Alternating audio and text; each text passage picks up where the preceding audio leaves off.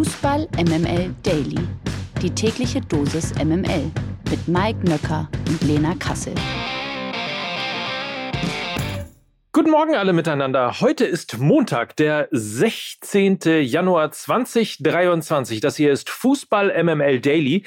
Ich weiß gar nicht, ich glaube, frohes neues Jahr darf man nicht mehr sagen, weil das irgendwie uncool ist, aber trotzdem hoffen wir natürlich, dass alle von euch da draußen ein grandioses tolles 2023 haben und endlich sind wir wieder da und das bedeutet, endlich darf ich Sie auch wieder an meiner Seite begrüßen. Auch im neuen Jahr ist sie Mrs. Daly und darauf bin ich stolz. Guten Morgen, Lena Kassel. Ja, guten Morgen, Mike. Und es ist zwar ein neues Jahr, aber es ist ja alles beim Alten, denn du befindest dich in Miami, so wie wir dich kennen. Ja, wo, wo, wobei, äh, hier war ich schon fünf Jahre nicht mehr. Also ähm, aber ich bin unterwegs, ja. So, also ist aber kein Urlaub. Darauf möchte ich bestehen. Kein Urlaub. Diesen Zusatz hätte ich jetzt durchaus auch noch angeführt. Der Herr ist wieder fleißig unterwegs. Er ist, ähm, sage ich mal, auf MML Daily International Tour, so wie es sich gehört. Denn so ist wir es. denken in diesem Jahr groß und deshalb an euch, liebe Dailies da draußen. Falls ihr noch keinen Neujahrsvorsatz so richtig gefunden habt, vielleicht empfehlt ihr uns einfach weiter. Familie, Freunde, Mannschaftskollegen, Mannschaftskolleginnen. Ne, wenn ihr sagt so, hey, äh, wenn ihr euer Jahr so richtig toll haben wollt, dann hört mal den MML Daily rein. Der kommt jeden Morgen und dann startet ihr so unfassbar gut in den Tag. Ich sag mal so, das ist nur mein Vorschlag an euch da draußen, dass ihr auch endlich mal einen Beitrag an diesem Podcast hier leistet. Du klingst so ein bisschen wie äh, so eine Strukturvertrieblerin von der Jugendsparberatung oder von HMI oder irgendwie sowas. Also ich, ich glaube hier, Carsten Maschmeyer würde jetzt sagen, Mensch, das ist eine für uns. Aber ja, bitte empfehlt uns weiter. So, und von der äh, einen Höhle der Löwen in die nächste. Wir haben einiges aufzuarbeiten und deshalb fangen wir jetzt erstmal hiermit an. Dann Deals. Es ist nämlich ganz schön viel passiert schon in dieser Wintertransferperiode. Ganz frisch ist natürlich der Deal von Jorginho Rüther. Der 20-Jährige verlässt die TSG Hoffenheim in Richtung Premier League. Der Stürmer unterschrieb nämlich bei Leeds United und zwar einen Vertrag bis 2028. Und der kann der TSG Hoffenheim bis zu 40 Millionen Euro einbringen. Und man muss dazu sagen, dass 21 Rüther für gerade mal 750.000 Euro von Stade Rennes gekommen ist. Also anderthalb Jahre später, zack, Briefmarke auf den Arsch. Geht's schon wieder los. Das ist finanziell natürlich ein super Deal für die TSG. Sportlich schlau, ich würde Verlust? Ich, ich würde erstmal sagen, auch hier wäre Carsten Maschmeyer sehr stolz, glaube ich. Ich, ich, Ja. ich glaube, das ist der Inbegriff eines Ja. Investments, ähm, den, dann, äh, den dann so teuer weiter zu verscherbeln. Ist natürlich auch ein Wechsel, der wieder sinnbildlich für die absurden finanziellen Dimensionen in der Premier League steht. Äh, Das war mein erster Gedanke, ähm, weil Rüther ist erst 20 Jahre alt und wenn wir mal ein bisschen auf seine äh, Statistiken schauen, ist er jetzt auch erst in seiner zweiten Saison so richtig Stammspieler geworden bei der TSG Hoffenheim und hat auch in der vergangenen Saison erst richtig Leistung gezeigt. Acht Tore, vier Assists. Ähm, davor und danach ist das dann auch wieder sehr dünn. Anscheinend reicht das aber schon ähm, für eine Bewerbung für einen Premier League Club im unteren Mittelfeld, die dann eben bereit dazu sind, 40 Millionen Euro zu bezahlen. Also das war erstmal mein erster Impuls und auch ein Geschmäckle, dass das erneut ein Spieler aus der Rogon-Agentur ist. Und äh, die haben jetzt, wenn wir uns mal die Top 10 Transfers von der TSG Hoffenheim anschauen, dann kommen sechs Spieler davon aus der Agentur von Roger Wittmann. Das sind, der hat insgesamt 188 Millionen Euro Ablöse sozusagen mit seinen Spielern generiert. Auch das, finde ich, hat ein Geschmäckle, einen so großen Einfluss von einem Berater ähm, bei einem Verein. Ähm, sollte man durchaus an irgendeiner anderen Stelle mal kritisch hinterfragen. Wir sind hier zeitlich limitiert, wir machen das nicht. Du hast mich nach dem Sportlichen gefragt. Rüther ist beidfüßig, dribbelstark, dazu noch sehr torgefährlich und untypisch für einen Stürmer seiner Art. Er ist sehr zweikampfstark. Er erobert viele Bälle, fängt viele Bälle ab und das passt dann wiederum äh, perfekt zu dem Spielstil Umschaltfußball von Jesse Marsch. Er ist ja der Trainer von Leeds und Leeds generell eine sehr junge Mannschaft, haben ja auch jüngst Tyler Adams von RB Leipzig verpflichtet. Also rein sportlich macht das auf jeden Fall Sinn für mich. Die Dimension finanzieller Natur, ähm, da, da wird mir ein bisschen anders. Ich habe gerade gemerkt, die Firma von Maschmeyer heißt gar nicht HMI, aber ist auch egal. Aber Rogon, das ist eine gute Idee, äh, weil vielleicht könnten, und das wäre jetzt ein persönliches Interesse, vielleicht könnten die äh, dafür sorgen, dass äh, meine CureVac-Aktien äh, sehr teuer in sehr hohe Sphären gebracht und transferiert werden. Also nur mal als kleiner Tipp. Ein Stürmer hat auch die Hertha verloren. Davi Selke spielt von nun an nicht mehr für die alte Dame, sondern geht für den ersten FC Köln auf Torejagd. Lena, du hast ja bekanntlich Sympathien und zwar für beide Clubs. Wie ordnest du diesen Transfer ein? Kann das was werden mit Selke und dem FC? Also Davy Selke ist ein Spieler, den du lieber in deiner eigenen Mannschaft hast, als gegen ihn zu spielen. Ich glaube, das ist die größte Qualität, der, die er besitzt. Und ähm, in ihm lodert ein Feuer. Und ich glaube, es braucht nur noch einen einzelnen Funken, ähm, der entfacht werden muss, damit der Typ komplett angezündet ist. Und dass er das kann, das hat er auch schon unter Beweis gestellt. Ich kann mich da an eine Hertha-Saison erinnern, 17, 18. Da hat er, glaube ich, zehn Tore und äh, vier Assists in der Bundesliga, dazu vier Tore in der Europa League. Ich glaube, ähm, der Kiebitz auf dem Trainingsplatz würde sagen, man, er weiß, wo das Tor steht. Ähm, der große Unterschied ähm, zu der Saison 17, 18, zu der zu den letzten Saisons bei der Hertha war, er hatte immer einen Freund auf dem Platz. Also einen spielerischen Freund, also einen Flankengeber. Das war damals noch da, Marvin Plattenhardt, der sensationelle Flanken geschlagen hatte, aber auch ein Valentino Lazaro, ein Salomon Kalou. Also er wurde von so vielen Seiten gefüttert. Und wenn wir jetzt mal auf den ersten FC Köln gucken, dann sind die beiden Aspekte, die ich gerade angesprochen habe, vorhanden. Du hast Steffen Baumgart, der der letzte Funke sein kann, äh, der Davy Selke komplett anzündet, weil er eben auch so ein emotionaler Typ ist. Und du hast einen Spielstil, der total auf Flanken ausgelegt ist. Also ich glaube, der neue beste Freund von Davy Selke könnte Benno Schmitz werden. Und deshalb ähm, habe ich einen ausgesprochen gutes Gefühl bei diesem Transfer gehabt. On top auch, weil äh, Davy Selke ein Pressingstürmer par excellence ist. Also er läuft gerne die, die, gegnerische Kette an. Er ist sich dafür keinen Meter zu schade. Auch das steht sinnbildlich für den Steffen Baumgart Fußball. Von daher glaube ich, dass dieser Transfer ein Win-Win für alle Parteien ist. Sowohl für Selke als auch für den 1. FC Köln. Und der letzte Transfer, den wir heute besprechen, der kam für viele ziemlich überraschend. Wir müssen mal kurz spoilern, weil nämlich Lena den halben Urlaub mit Holländerinnen und Holländern äh, äh, verbracht kannst, hat. Äh, du kannst Holländerinnen sagen. Du kennst mich doch. Ach so, ja, Entschuldigung, natürlich, selbstverständlich. Hätte ich auch selber drauf kommen können. Also mit Holländerinnen verbracht hat. Ähm, und jetzt hat sie eines gelernt, nämlich die richtige Aussprache von dem neuen Mann beim FC Bayern. Der heißt nämlich wie? Mir wurde gesagt Dali Blind. Dali Blind. Also, der wurde auf jeden Fall verpflichtet beim FC Bayern und ist natürlich ein niederländischer Nationalspieler. Das wissen alle, er kam ablösefrei von Ajax Amsterdam. Sein leistungsbezogener Vertrag läuft zunächst auch nur bis Sommer. Bis dahin kann sich der 32-jährige Routinier nämlich beim Rekordmeister beweisen. So, und die Frage ist, tut er das auch? Also, was erhoffen sich die Bayern von diesem Transfer? Und glaubst du, dass der Plan der Münchner aufgehen kann? Es ist erstmal eine direkte Reaktion auf die schwere Verletzung von Lucas Hernandez. Wir haben es mitbekommen, bei der Weltmeisterschaft hat er sich schwer verletzt und deshalb ist es ein mehr als sinnvoller Ersatz für mich. Ein smarter Transfer, du hast es angesprochen, Mike, ablösefrei im Winter. Ein Spieler, der so international erfahren ist, das kriegst du selten. Dali Blind ist so einer.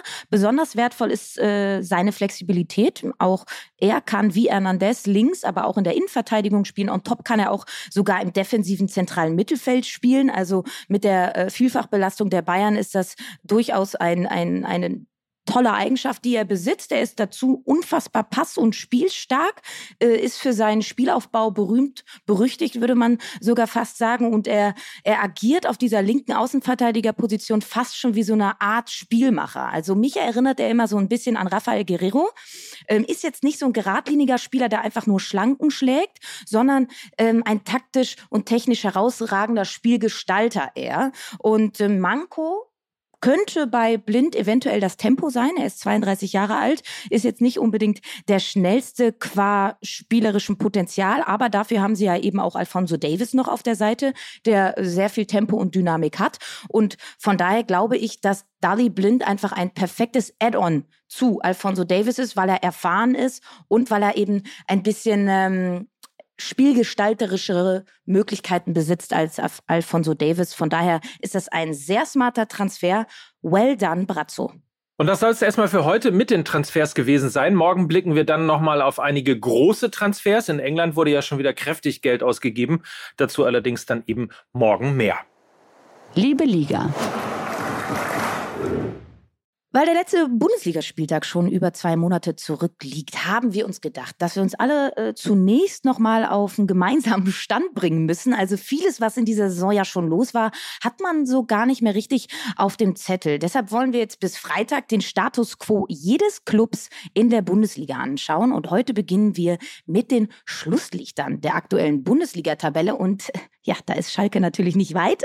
Auf Platz 18 mit neun Punkten. Vor der Winterpause gab es eine 0 zu 2 Niederlage gegen die Bayern und davor besiegten die Königsblauen aber immerhin Mainz 05. Das war einer von bisher zwei Saisonsiegen und ein sportlicher Aufwärtstrend. Ja, könnte man trotzdem sagen, mit dem Trainerwechsel zu Thomas Reis in den letzten Pflichtspielen sah das schon auf jeden Fall besser aus. Verletzungssorgen gibt's aber jetzt, denn Sebastian Polter fehlt mit einer Kreuzbandverletzung relativ lange bis zum Saisonende nämlich und jetzt auch noch Mittelfeldmotor Axel Kral soll ebenfalls zunächst ausfallen. Aber sie haben auch nachgelegt auf den Transfermarkt mit Niklas Tauer von Mainz 05 fürs Mittelfeld und Uronen in der Abwehr. Der kam aus Brest. Und äh, Thomas Reis wünscht sich vollkommen zu Recht aber noch einen temporeichen Flügelstürmer. Am Tempo hapert es nämlich bei den Schalkern. Auch die Vorbereitung lief jetzt durchwachsen. Einige Testspielniederlagen dazu. Ähm, Nürnberg und Bremen waren dabei als Testspielgegner. Beide Spiele verloren. Und das erste Spiel, das hat es jetzt auch gleich in sich am Samstag. Es geht äh, gegen Frankfurt. Vom neuen Club von Thomas Reis zum alten Club von Thomas Reis. Platz 17 ist der VfL Bochum mit 13 Punkten, aber da zeigt die Tendenz deutlich nach oben, denn der VfL Bochum gewann die letzten beiden Bundesligaspiele, 1 zu 0 gegen Augsburg und 2 zu 1 gegen Gladbach. Und insgesamt kann man auch sagen, dass die Mannschaft von äh, Trainer Thomas Letsch, der ja seit dem achten Spieltag im Amt ist, deutlich aggressiver auftritt und deutlich mehr, ja, vor allen Dingen auch Herr im Hause ist, wie man so schön sagt. Denn im eigenen Stadion hat der VfL unter Letsch bislang alle Spiele gewonnen.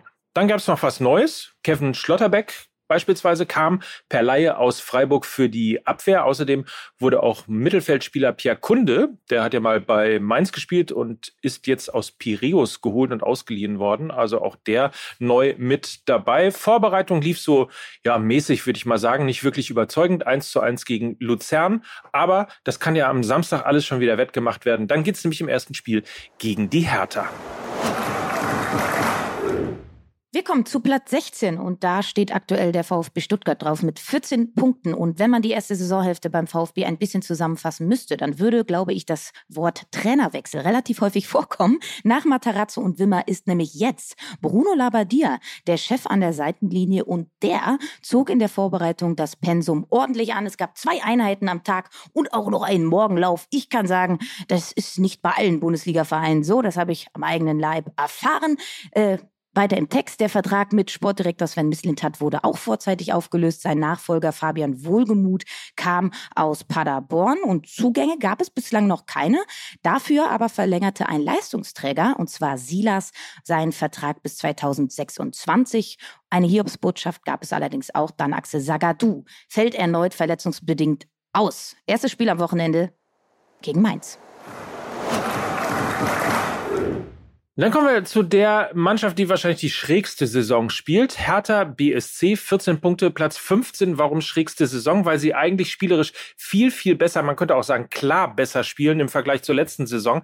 Teilweise macht es sogar richtig Spaß, aber Hertha gewann bislang nur dreimal und ist deswegen eben noch unten drin. Zuletzt gab es zumindest einen 2 zu 0 Sieg gegen den ersten FC Köln. Also man ist mit einem positiven Gefühl in diese Pause gegangen. Möglicherweise ist man auch mit einem positiven Gefühl in die Pause gegangen, weil halt Gehälter gespart werden konnten. Deswegen unter anderem Darida und Selke eben nicht mehr im Kader von Hertha. Neuzugänge gab es auch, allerdings erst für den Sommer. Die finde ich übrigens super spannend. Florian Niederlechner kommt ablösefrei von Augsburg und äh, ebenso spannend Fabian Reese, ist Offensivmann aus der zweiten Liga, kommt von Holstein Kiel und wechselt eben zu Hertha. Kapitän Marvin Plattenhardt wird die Hertha nach der Saison ebenfalls verlassen und zwar ablösefrei, so wie eben Darida und Selke auch. Und Außerdem verpasste er dann auch noch das Wintertrainingslager in Florida. Da kann ich nur sagen, Pech gehabt. Ähm, und zwar wegen seines Impfstatus. Impfstatus, ne? Heißt es, glaube ich. Also, äh, wie auch immer, kleiner Spoiler, ähm, meiner wurde nicht mal kontrolliert. Aber sei es drum. Erstes Spiel am Wochenende gegen den VfL Bochum. Die logische Konsequenz.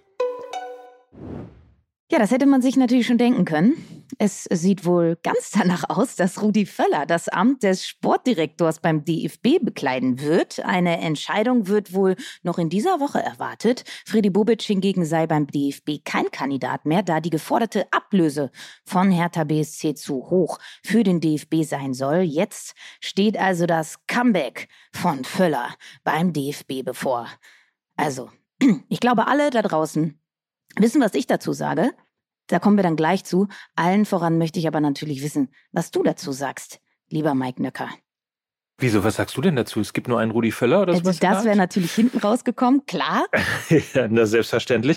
Ja, ich war ein bisschen überrascht, ehrlicherweise. Auf der einen Seite ist es natürlich so, dass äh, Rudi Völler sich große Verdienste um den Fußball natürlich äh, erarbeitet hat.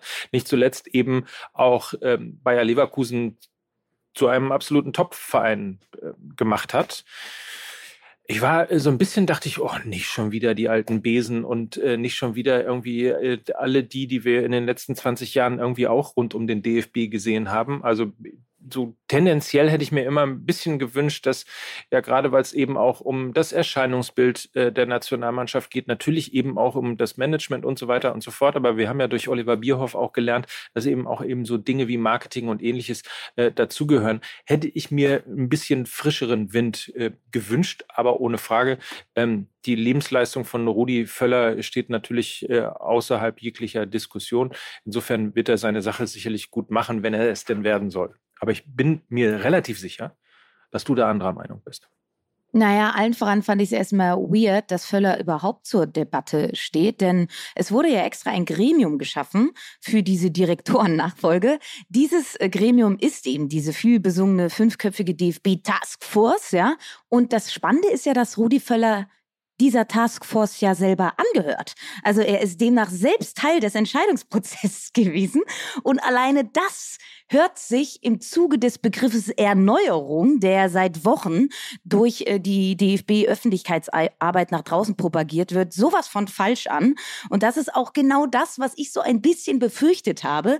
Natürlich will die DFB-Taskforce auch so ein bisschen Machterhalt, ihre eigenen Ärsche retten und das schwingt da natürlich auch immer mit. Ich gebe dir komplett recht, er ist ein sehr erfahrener Mann und ich glaube, er kann allen voran auch als öffentlicher Druckableiter nach außen fungieren. Keiner kann so gut mit Medien umgehen wie er und als, als viel gut Manager nach innen kann er, glaube ich, auch agieren. Aber wenn wir eben über Erneuerung sprechen, auch über Identifikation mit den Fans, ich glaube, wer ernsthaft glaubt, mit Völler identifiziert sich der Fan und man könne damit wieder vereinen und die Fans zurückgewinnen, der ist, glaube ich, einfach so weit weg vom eigentlichen Leben und von den eigentlichen Fans, weil eventuell kannst du mit Rudi Völler irgendwie Money aus, aus Castor Brauxel irgendwie noch äh, begeistern, aber glaube ich ganz, ganz viele Fans eben nicht mehr. Und ich meine, der Direktorenposten. Nichts gegen Castor Brauxel. Nein, tut leid. Liebe Grüße an Miki. Ähm, aber es geht ja auch darum, dass der Direktor ja nicht nur für die Männer zuständig ist. Wir haben eine Frauenweltmeisterschaft vor der Tür stehen. Und allen Ernstes, ein Rudi Völler, der Latte Macchiato immer noch als Frauengetränk bezeichnet, der soll jetzt mit unseren DFB-Frauen ernsthaft eventuell Prämien verhandeln verhandeln. Der soll sie nach außen bei der Weltmeisterschaft in Australien und Neuseeland vertreten. Also da muss ich wirklich sagen, ha, da habe ich ein bisschen Bauchschmerzen und nur noch kurz und dann beende ich meinen Rant. Wir sprechen ja auch immer über Qualität. Das ist immer besonders wichtig, wenn es darum geht, dass Frauen mal Entscheidungsträger werden sollen. Da, soll, da wird immer gesagt, die Qualität. Du hast es angesprochen. Völler war zuletzt vor 20 Jahren beim DFB. Und wenn wir uns die Weltmeisterschaft 2002 nochmal anschauen, das war mehr Glück als Verstand, dass der da Vize-Weltmeister geworden ist. Und auch, du sagst, Bayer 04 Leverkusen. Seit 2005 ist er da. Und er ist, also Vizekusen, ich höre dir trapsen. Der hat mit diesen finanziellen Möglichkeiten nicht einen Titel geholt mit dieser Mannschaft. Also auch da muss man sagen, die EM 2024 steht unter dem Deckmantel, wir wollen Deutschland wieder stolz machen, wir wollen den Titel angreifen. Dann holst du dir doch nicht einen Manager von Bayern und vier Leverkusen. Also bitte. Hat hier ein bisschen gefehlt, ne? Ja, so bisschen, also da, also mich sehr darauf gefreut, dass diese Meldung noch kam. MML International. Im Kampf um die englische Meisterschaft hat Manchester City am Samstag einen Rückschlag erlitten. Im Derby verlor City mit 2 zu 1 gegen United. United ist jetzt als Tabellendritter sogar nur noch bis auf einen Punkt an City rangerückt. Gleichzeitig gewann eben Arsenal, bleibt also Tabellenführer und konnte dank des 2 zu 0 Sieges gegen Tottenham den Vorsprung auf City auf ganze acht Punkte ausbauen. Alles andere als gut läuft es aktuell für Jürgen Klopp. Hallo siebtes Jahr. Und den FC Liverpool gegen Brighton verloren die Reds sang- und klanglos mit 0 zu 3. Liverpool ist nun seit drei Spielen ohne Sieg. Ei, ei, ei. Und auch die spanische Supercopa wurde gestern entschieden. Und zwar der FC Barcelona krönt sich zum Supercopa Champion 2022. Die Mannschaft von Xavi gewinnt gegen Real Madrid mit 3 zu 1 und das Ergebnis geht auch in der Höhe in Ordnung. Real Madrid agierte über das ganze Spiel zu nachlässig. Barca hingegen zeigte von Beginn an, dass sie diesen Klassiko gewinnen wollen. Auf Seiten von Barca stachen in der Offensive vor allem Gavi und Robert Lewandowski heraus. Ja, und das ist dann eben auch der erste Titel gewesen von Xavi mit dem FC Barcelona. Herzlichen Glückwunsch an dieser Stelle. Barcelona. Es gibt nur einen So. Rudi Völler. nee, komm, wirklich. Können wir uns vornehmen, dass wir auf jeden Fall als gutes Ziel für dieses Jahr äh, weniger singen im Podcast? Bitte. Ich glaube, es geht schon wieder los. Okay. Hör auf Äh, jetzt. Alles klar. Ja? So. Ja? So. Ansonsten äh, freue ich mich, dass du wieder da bist. Äh, du klingst sehr fröhlich und äh, gleich mal irgendwie auf, auf Zinne. Also alles, äh, Alles wie, beim Alten. wie es war. Alles beim Alten. Ich, schön, dass du da bist, Lena. Und äh, schön, dass ihr uns natürlich auch wieder mit begleitet in den Tag oder wie euch, wie auch immer. Ähm, ich bin happy. Ich freue mich auf das neue Jahr. Ich freue mich auch. Und denkt dran, Neujahrsvorsatz und so. Erzählt euren Freunden hiervon, eurer Familie. Ne? Genau. Macht das mal. Liked, liked, wo ihr liken könnt. Und äh, das waren ähm, Miami Mike. Ich wollte Malle Mike gerade sagen. Das war Miami Mike. Und, oh, jetzt hast du mich unter Druck gesetzt. Und Kassel Äh? Gabi So, für Fußball MML Daily. habt einen schönen Tag. Tschüssi. Tschüss. Dieser Podcast wird produziert von Podstars bei OMR.